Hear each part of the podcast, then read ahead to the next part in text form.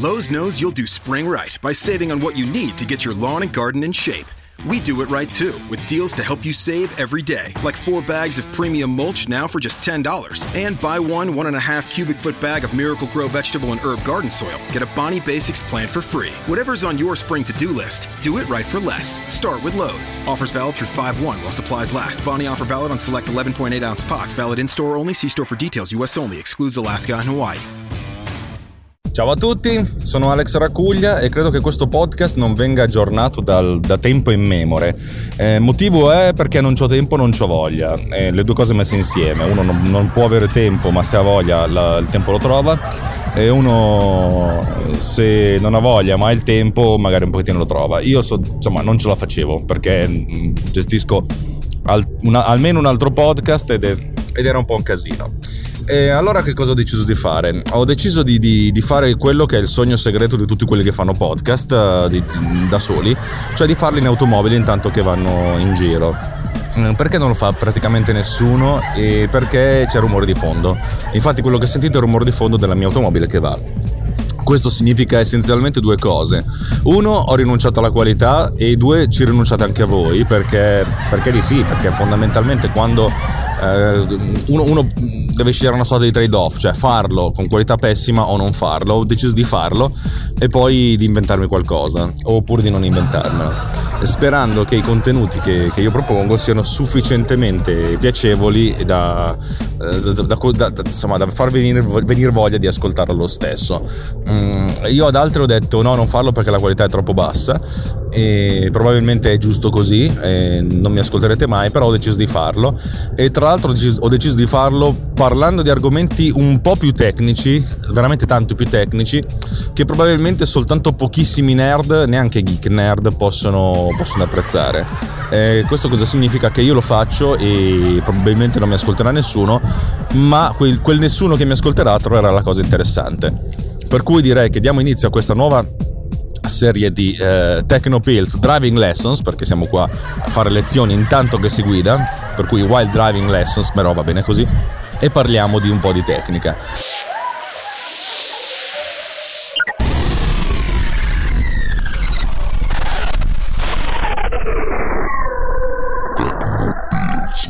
Il motivo per cui ho, ricominciato a fare questa cosa qui è perché ho ricominciato a sviluppare. Mm, io vi racconto la mia vita. Mm, io ho studiato ingegneria informatica, ma non mi sono laureato perché eh, potrei dire che sono un pigro.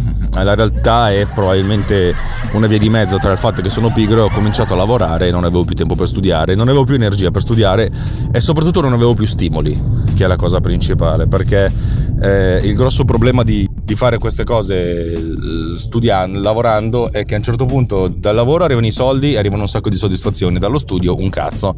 Per cui eh, a un certo punto ho smesso, ma vabbè, fondamentalmente però diciamo che sono un po' ingegnere nell'animo e quando ho iniziato a lavorare ho iniziato a lavorare in una società che faceva sviluppo di software multimediale. Allora non c'era internet o se c'era era, era poco e essenzialmente si parlava di CD-ROM multimediali. Avete presente quelle cose multimediali che si usavano una volta e che adesso non si usano più? Beh, ecco, io facevo quella roba lì. E a partire da quello, poi dopo, visto che a un certo punto c'era bisogno di piccole animazioni, io facevo quelle. Il, il, mio lavoro si è spostato sempre di più sull'animazione, poi sulla produzione video, fino a farlo diventare il mio mestiere principale, quello del regista e, e editor eh, essenzialmente di video promozionali, però senza dimenticare la didattica e anche l'animazione. Infatti recentemente, eh, più che spot televisivi, che comunque ne faccio ancora, mi sono spostato sull'animazione e realizzo prodotti di diffusione per uh, aziende farmaceutiche animazioni, spiegazioni, eccetera, eccetera, eccetera. Vabbè, questo era comunque per raccontarvi il mio background, così da farvi capire di cosa, di cosa parlo e perché parlo di questo. Ehm, essendo uno sviluppatore, eh, fondamentalmente nell'inside, ho sempre utilizzato i miei skill, che detta così fa ridere, cioè diciamo i, i, i magri skill che avevo come sviluppatore, per crearmi dei piccoli tool che mi aiutassero nella produzione video cioè mm, tool che mi aiutassero nello sviluppo vero e proprio. E dato che si parla di tool, essenzialmente sono software sviluppati per me stesso, per cui pieni di bug e senza quasi interfaccia utente. Eh, uno dei tool che ho sviluppato tempo fa è stato un, un programma che consentisse a, ad alcune persone della, del, del, mio ufficio di lavorare su dei file audio eh, in modo tale da, da poter effettuare delle, delle, operazioni in maniera abbastanza automatica. In pratica il software doveva riconoscere i momenti in cui c'era qualcuno che parlava e quando non parlava e isolare le parti di parlato, che è una cosa abbastanza semplice perché essenzialmente guarda, è un po' come se guardasse la forma d'onda e si prendesse le parti della, di chiacchiericcio. E questa è una cosa buona e giusta. Eh, sulla base di quello, nel frattempo io stavo lavorando a un podcast che si chiamava Justin Apple, che adesso non esiste più, però era molto divertente, con Justin Rosati. E in questo podcast, mh, mm, molto spesso e volentieri c'è la qualità che appunto faceva Justin, ma in maniera piuttosto en passant, non era eccezionale. Mi sono detto, se io utilizzassi gli skill, che, cioè le cose che ho imparato per fare Justin, il, il, programma di, di, di, editing audio e, e le ficcassi dentro nella produzione di, di Justin Apple, la qualità aumenterebbe senza tanto perderci tempo. E allora ho iniziato a sviluppare quello che poi si sarebbe chiamato Pod Cleaner, che è un'applicazione che ho iniziato a vendere. Lo trovate sul sito podcleaner.com, si scrive podcleaner.com. Il sito non è bellissimo, ma vabbè, oh, tanto quello doveva fare. Il cui scopo è quello di aiutare gli, chi fa podcast. Chi fa podcast da solo perché è un programma che con un clic essenzialmente consente di fare la pulizia audio dove per pulizia audio significa togliere le pause, togliere il rumore di fondo, equalizzare meglio, cioè fare qualcosa che da, dal livello base consentisse di arrivare a un livello uh, un po' più sufficiente. Diciamo che le cose cattive, qualitativamente terribili, non venivano migliorate più di tanto, ma quelle uh, poco meno che sufficienti diventavano pienamente sufficienti, che è una cosa positiva e soprattutto senza tanto sbattersi da parte della, di chi faceva questa cosa, perché bastava cliccare e lui in automatico faceva questo, queste ottimizzazioni. Altra, altra, cosa importante che faceva questo software ehm, è quella di prendere due tracce o n tracce che venivano registrate in diverse parti, cioè io registravo registravo la mia traccia e Justin registrava la sua e analizzava il, il contenuto di queste tracce per sincronizzarlo, dove la sincronizzazione era, era fatta in maniera piuttosto furba. In pratica, quando c'è una discussione in podcast e due persone parlano, quando uno parla generalmente l'altro ascolta e viceversa. E su file piuttosto lunghi, cioè su 8-10 minuti almeno, questa cosa è tale per cui andando a beccarsi le pause di uno e il parlato di un altro, si arriva essenzialmente a, a costruire la, il momento in cui c'è meno sovrapposizione del parlato ed è il, motivo, ed è il modo con cui funzionava Pod Cleaner. In pratica prendeva due tracce, si dava un range di ricerca di solito più o meno 10 minuti dall'inizio della, delle, delle, registrazioni, lui provava tutte le combinazioni e quando trovava la combinazione con meno sovrapposizione del parlato diceva ok questa è essenzialmente la, la combinazione in cui ci sono meno sovrapposizioni e probabilmente quella di sincronizzazione. Questa idea è stata talmente geniale dal mio punto di vista, cioè una delle poche idee geniali della mia vita, che funzionava benissimo, soprattutto sincronizzava le cose in maniera più veloce, più efficiente, in maniera qualitativamente migliore rispetto a quello che facevamo noi a manina. Eh, ho preso questo principio e poi l'ho applicato a 3, 4, 5, 6 tracce, perché a volte ci sono podcast con, con 6 tracce. Eh, dove sviluppavo questa cosa? Sviluppavo questa cosa con un programma che si chiamava Director, che adesso non esiste più, che praticamente insomma, consentiva di, di fare un sacco di cose divertenti eh, con prototipazione veloce. Ovviamente non era un programma nativo, era quasi un programma interpretato, però era scriptato, ecco. Però funzionava abbastanza e, un, e il trade-off era ci metteva un quarto d'ora, no, magari per due tracce ci metteva 5 minuti a fare questa cosa qui, eh, che non sono pochissimi, però essenzialmente se uno la, fa partire la macchina, va a fare altro, poi torna e trova le cose sincronizzate, in pratica non ha lavorato lui, ha fatto lavorare la macchina. Quando le tracce diventavano 5, allora i tempi diventavano esponenzialmente più lunghi, anche nell'ordine dei 25-30 minuti, che sono tantissimi effettivamente, però è anche sempre da dire, cioè 30 minuti di una macchina sono sicuramente meglio di 10 minuti miei, perché nei 10 minuti miei posso fare quel cavolo che voglio e nei 30 minuti della macchina la macchina può anche lavorare di notte e darmi il risultato finale al giorno dopo senza che io mi sbatta e questa è la cosa fondamentale. PodCleaner ha avuto un bah, speravo che avesse un po' più di successo però mi sono reso conto che era un programma per una nicchia. E allora a un certo punto ho smesso di svilupparlo perché poi mi sono messo a fare altre cose. Ehm, nel frattempo ho iniziato a sviluppare una serie di software per, per l'altro mio podcast quello che conduco si chiama MDB Summer Radio che mi consente di gestire in maniera ottimale la diretta. Questo l'ho sviluppato in FileMaker, che è un database, che però ha delle funzionalità più o meno multimediali che ho esteso con alcuni script che consentono essenzialmente di far partire musica e di gestire un po' i processi di sistema in maniera molto all'acqua di rosa. Però diciamo che la prototipazione veloce del caricamento delle tracce, della gestione a livello di database è talmente ottima che mi, son, mi frega poco della, della scarsa interattività o della scarsa qualità della cosa, per cui mi funziona. Nel frattempo però sono andato avanti a, a sviluppare così, ma proprio per divertimento, perché è una delle mie passioni creare e trovare soluzioni. E non sto dicendo di essere un bravo programmatore, anzi, probabilmente sono un pessimo programmatore, però sono uno a cui piace sviluppare tools perché la cosa fondamentale è che se tu sviluppi un tool, uno strumento che ti risolve un problema, te l'hai risolto per sempre. Ehm, io sono una persona pigra, come dicevo, non mi piace rifare la stessa cosa n volte e mh, mm, generalmente quando ci sono delle procedure da seguire a un certo punto mi perdo e mi dimentico dei passaggi, ma perché mi sono detto, ma questa cosa l'ho già, fatta, l'ho già risolta una volta, l'ho già risolta due volte, l'ho già risolta dieci volte, all'undicesima mi rompo i coglioni. Scusate la, la volgarità e non ho voglia di rifarla. Se invece sviluppo un tool che ci mette tipo 20 o 100 volte eh, il tempo che ci metto a, a, a, trovare una soluzione a un problema, che però trova la soluzione definitiva, a quel punto, una volta fatto questo, A non devo più perdere tempo e B sono sicuro che la soluzione è sempre giusta e soprattutto B la, la cosa importante, il fatto che la soluzione sia sempre giusta. E per cui mi sono messo a sviluppare alcune cose eh, in altri ambiti e recentemente mi sono detto che mm, insomma, uno, uno, degli ambiti in cui vorrei, avrei voluto tornare a lavorare è quello della, dell'analisi dei cluster. Eh, cosa, cos'è l'analisi dei cluster? Eh, quando vi dicevo che eh, PodCleaner e anche il software precedente su cui era basato eh, eh, cercavano di capire dove si, tratta, dove si trovava il, il, il chiacchierato, il parlato, è molto semplice. Se voi registrate come sto registrando io la voce su un, su, traccia, su, su, su, un, file audio con un microfono che non faccia troppo schifo e ci parlate abbastanza bene, eh, le parti in cui c'è la della voce vedete che appunto la, la, forma d'onda è bella alta, invece le parti in cui c'è rumore la, la forma d'onda è bella bassa.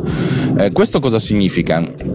significa essenzialmente eh, che, che, a occhio uno può vedere essenzialmente dove c'è il parlato e dove non c'è e se noi facciamo, facciamo capire al computer di, di, di, seguire le cose come, le, come le seguissimo noi, che è forse la cosa più difficile, cioè insegnare al computer con un programma ovviamente, eh, cioè sviluppare un algoritmo che simuli il nostro approccio visivo a una, a una forma d'audio, forma d'onda audio, allora noi possiamo ripetere le stesse cose, per cui dire tutte le parti in cui c'è non c'è, la, cioè, non c'è la forma d'onda elevata, essenzialmente possiamo interpretarle come la persona sta zitta e quello che, quello che vedi, quello che senti è solo rumore di fondo, e allora quelle parti le possiamo tagliare del tutto, quello si chiama appunto uh, gate, noise gate.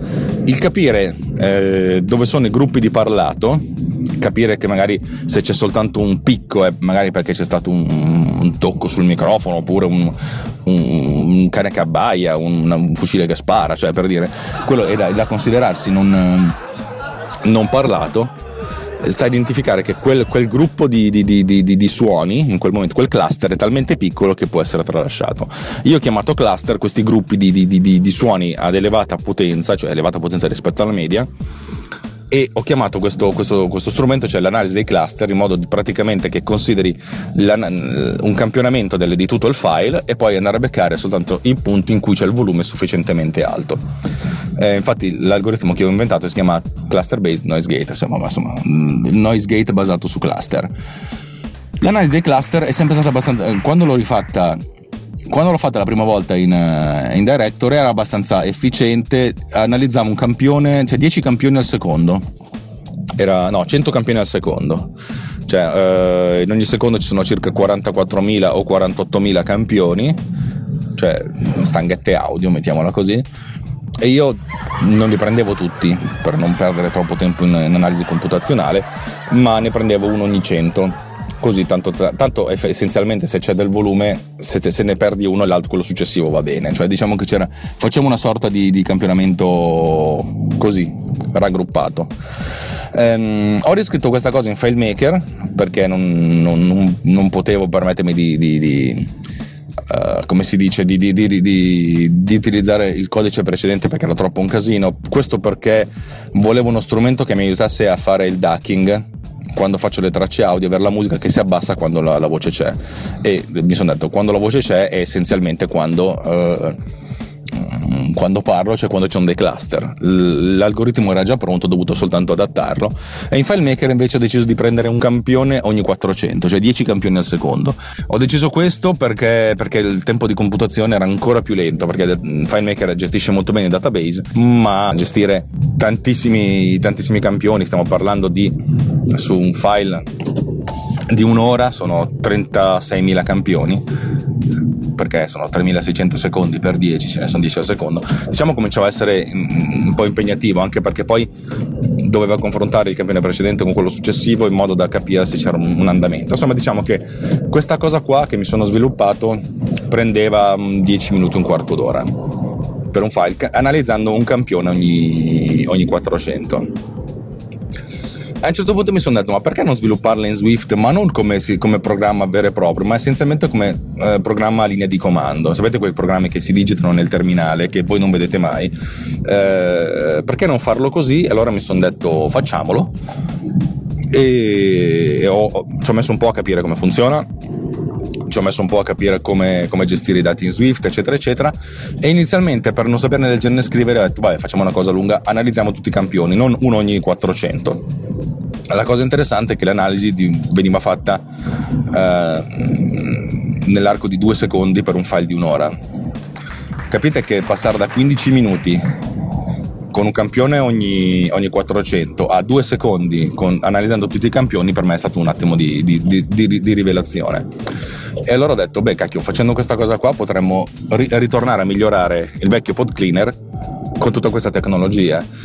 E la mia idea inizialmente era quella di non riscrivere pod cleaner da capo, ma di, di, di, di innestargli dentro soltanto questi, questi oggettini. Pod cleaner la, funziona molto bene con un programma linea di comando, cioè in pratica eh, Director fa una domanda a un'applicazione esterna, l'applicazione esterna viene eseguita e poi restituisce il suo risultato.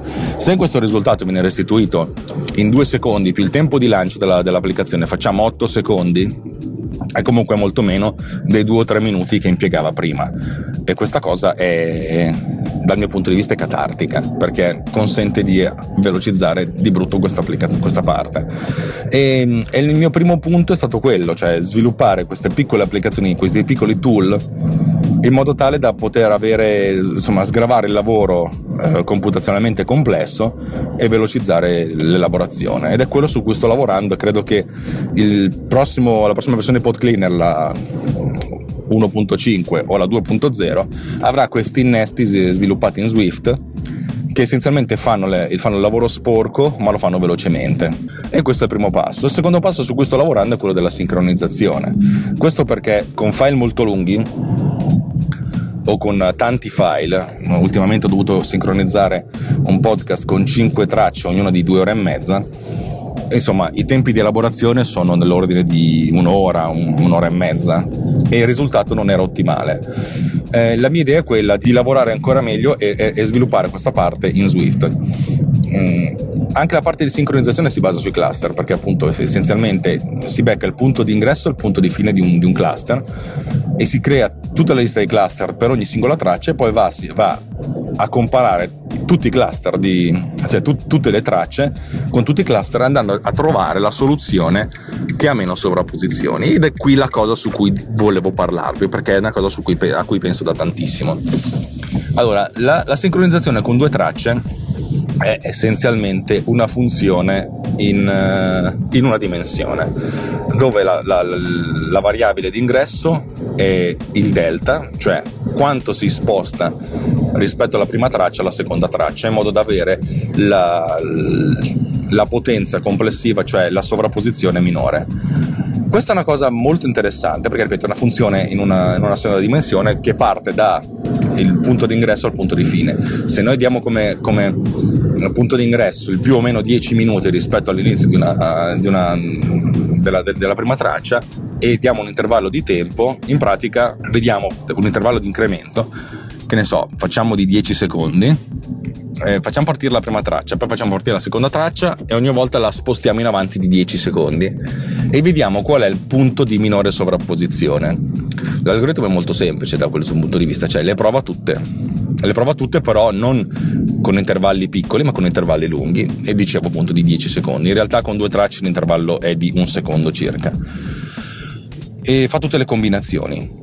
Eh, a questo punto trova le due combinazioni successive in cui la, la sovrapposizione è minore, io chiamo potenza di sovrapposizione. E a questo punto, sulle due sovrapposizioni successive, comincia a, a fare un'analisi molto più ravvicinata. In pratica, pro, prova eh, questo intervallo di, di, tempo di 10 secondi, pro, lo prova all'inizio, cioè a metà e alla fine di questi 10 secondi, per cui con un intervallo di 5 secondi. Di queste tre scopre quali sono le due minori e a questo punto va e fa un intervallo di due, due, secondi e mezzo. E ogni volta va a diminuire cercando sempre quella con, con potenza minore fino al punto in cui eh, lo spostamento in avanti o indietro nel tempo è inferiore a una certa soglia che io ho impostato a un decimo di secondo. Cioè sotto un decimo di secondo non si sente essenzialmente la differenza e, ed è più problematica problematica il lag di, di, di Skype piuttosto che eh, la sovrapposizione sbagliata. E questa, questa seconda parte è molto veloce perché essenzialmente converge molto molto presto. Anche perché poi partendo da un secondo la convergenza avviene in 4-5 passi, perché ogni volta bisogna dividere per due, per cui è molto molto veloce. L'algoritmo poi l'ho esteso nella versione originale di PodCleaner con tre ehm, con tre tracce. Posto che la prima traccia rimane sempre fissa e sposto le altre, in questo caso diventa una funzione in due eh, variabili, dove le due variabili, le x e la y, diciamo, sono eh, lo spostamento nel tempo della seconda traccia e della terza traccia e z è il valore della funzione e, ogni, e, e in questo caso quando facevo l'elaborazione anche in questo caso con intervalli di tempo da 5-10 secondi, facevo tutte le prove, cioè le provavo tutte, tutta quest'area che sarebbe stata di un rettangolo, fino a, fino a beccare i, quatt- i quattro punti con somma minore. A questo punto su questi facevo lo stesso algoritmo, cioè in pratica le provavo, provavo tutte le, le, le, divisioni a metà e andavo a creare dei, dei quadrati sempre più piccoli fino a quando la, il delta, cioè la, lo spostamento, era talmente basso da essere ininfluente.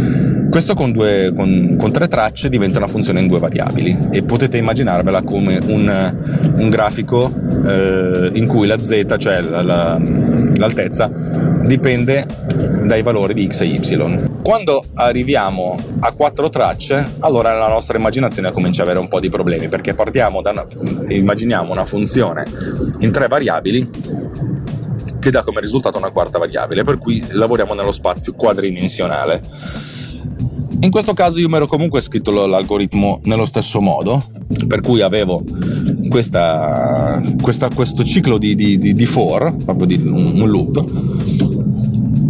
che ne aveva innestati sempre di più.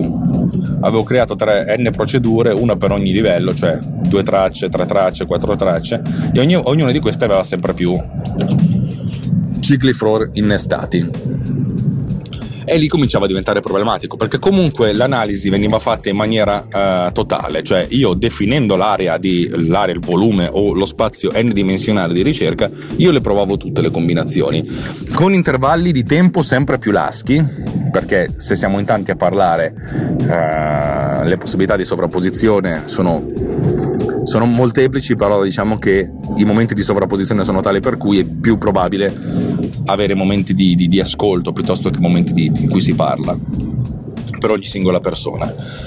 Però essenzialmente questa cosa diventava eh, esponenzialmente problematica perché con quattro tracce dovevo lavorare nello spazio eh, quadridimensionale con 5 tracce nello spazio pentadimensionale, insomma con 6 tracce nello spazio esadimensionale, in pratica questa cosa diventava eh, enorme. Avevo risolto in pratica facendo sì che per elaborazioni sopra la, le tre tracce, da quattro tracce in poi, venivano create n istanze perché non avevo la possibilità di lavorare in multithreading, venivano lanciati quattro programmi contemporaneamente, ognuno dei quali si occupava di una parte del problema, in modo tale da avere eh, meno combinazioni da, da, trattare, ma in parallelo. Questo era comodo essenzialmente quando, eh, dato che tutte le macchine di oggi hanno almeno 4 core, insomma, riuscire a equilibrare e utilizzare tutta la potenza di calcolo.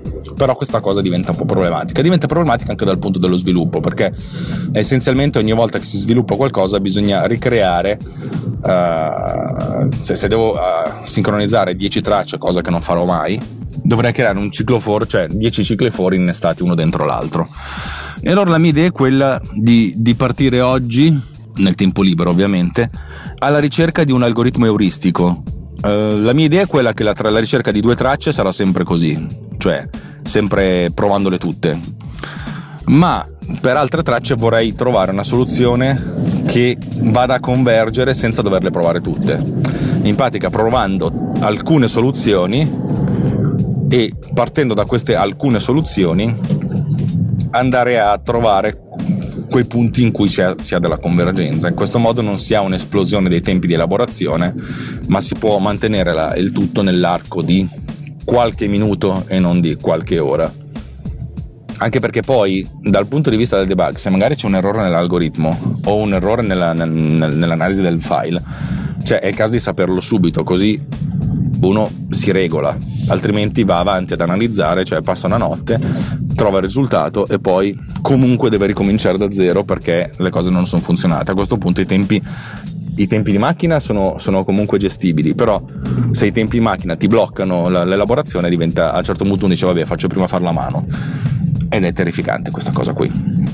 Per cui la mia idea era quella di partire da gruppi di due o tre tracce e se ho n tracce da, da sincronizzare tipo 5 magari le sincronizzo a 2 a 2 trovo le soluzioni eh, meno potenti a questo punto ci aggiungo altre tracce a questo punto faccio 3 a 3 e vedo di analizzare i dintorni di queste tracce qui di, di queste funzioni n dimensionali non so ancora come, come, ci riuscirò se ci riuscirò però diciamo che questa piccola pillola di, di comunicazione eh, questa tecnopillola era per raccontarvi quello che sto facendo. Quello che raccontarvi quello che sto facendo intanto che sono in automobile per andare in ufficio, che è quasi divertente, oserei dire quasi. E per cui se siete arrivati fino a qui io vi ringrazio e vi do appuntamento a una prossima puntata e datemi del feedback, ovviamente mi direte che si sente di merda e lo so anch'io, però se questo sentirsi di merda è bilanciato da dei contenuti che possono interessarvi, allora ben venga, altrimenti è stato bello così, vi voglio tanto bene. Signore e signori, da Tecnopiz, da Alex Racuglia è un buona ciao.